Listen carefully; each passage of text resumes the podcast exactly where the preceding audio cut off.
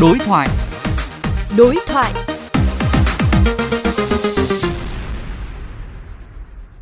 Thưa quý vị, hơn 1.000 cán bộ chiến sĩ công an, quân dân y đã triển khai lực lượng để tăng cường cho mặt trận chống dịch COVID-19 tại thành phố Hồ Chí Minh và các địa phương phía Nam.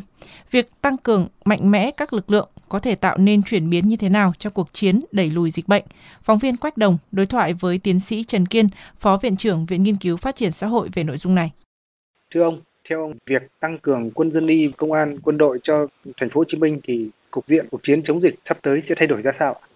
Trong lần này tôi nghĩ rằng chính phủ qua cái kinh nghiệm giãn cách gần 3 tháng vừa qua đã xác định rất rõ những cái mục tiêu và những cái hoạt động cụ thể thể hiện qua bốn lĩnh vực là giãn cách, an sinh xã hội, trách nhiệm và điều trị và việc chính phủ tăng cường các lực lượng quân đội, công an, quân dân y và những lực lượng khác vào để hỗ trợ cho thành phố Hồ Chí Minh là thể hiện cái quyết tâm của chính phủ trong việc kiềm chế và kiểm soát được dịch bệnh trong thời gian sớm nhất.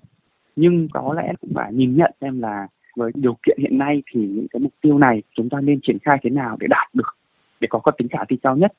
Thành phố Hồ Chí Minh là một cái thành phố rất rộng với số dân rất là đông, gần 12 triệu người thì liệu rằng chúng ta có thể thực hiện được giãn cách cũng như đảm bảo được đời sống cho 12 triệu người này trong suốt một tháng hay không?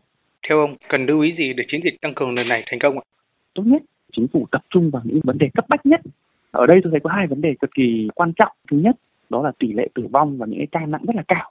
Thứ hai nữa là đẩy nhanh tốc độ tiêm vaccine. Quan trọng nhất là được tiêm vaccine sẽ giảm thiểu những cái ca nặng và ca tử vong trong trường hợp người tiêm mắc. Tôi nghĩ đây là hai mục tiêu cực kỳ khả thi và có thể đạt được à, nó cũng sẽ góp phần giảm tải cho hệ thống y tế bên cạnh việc chúng ta vẫn giãn cách và an sinh xã hội để người dân từng bước quay trở lại cuộc sống bình thường. Vâng, xin cảm ơn ông.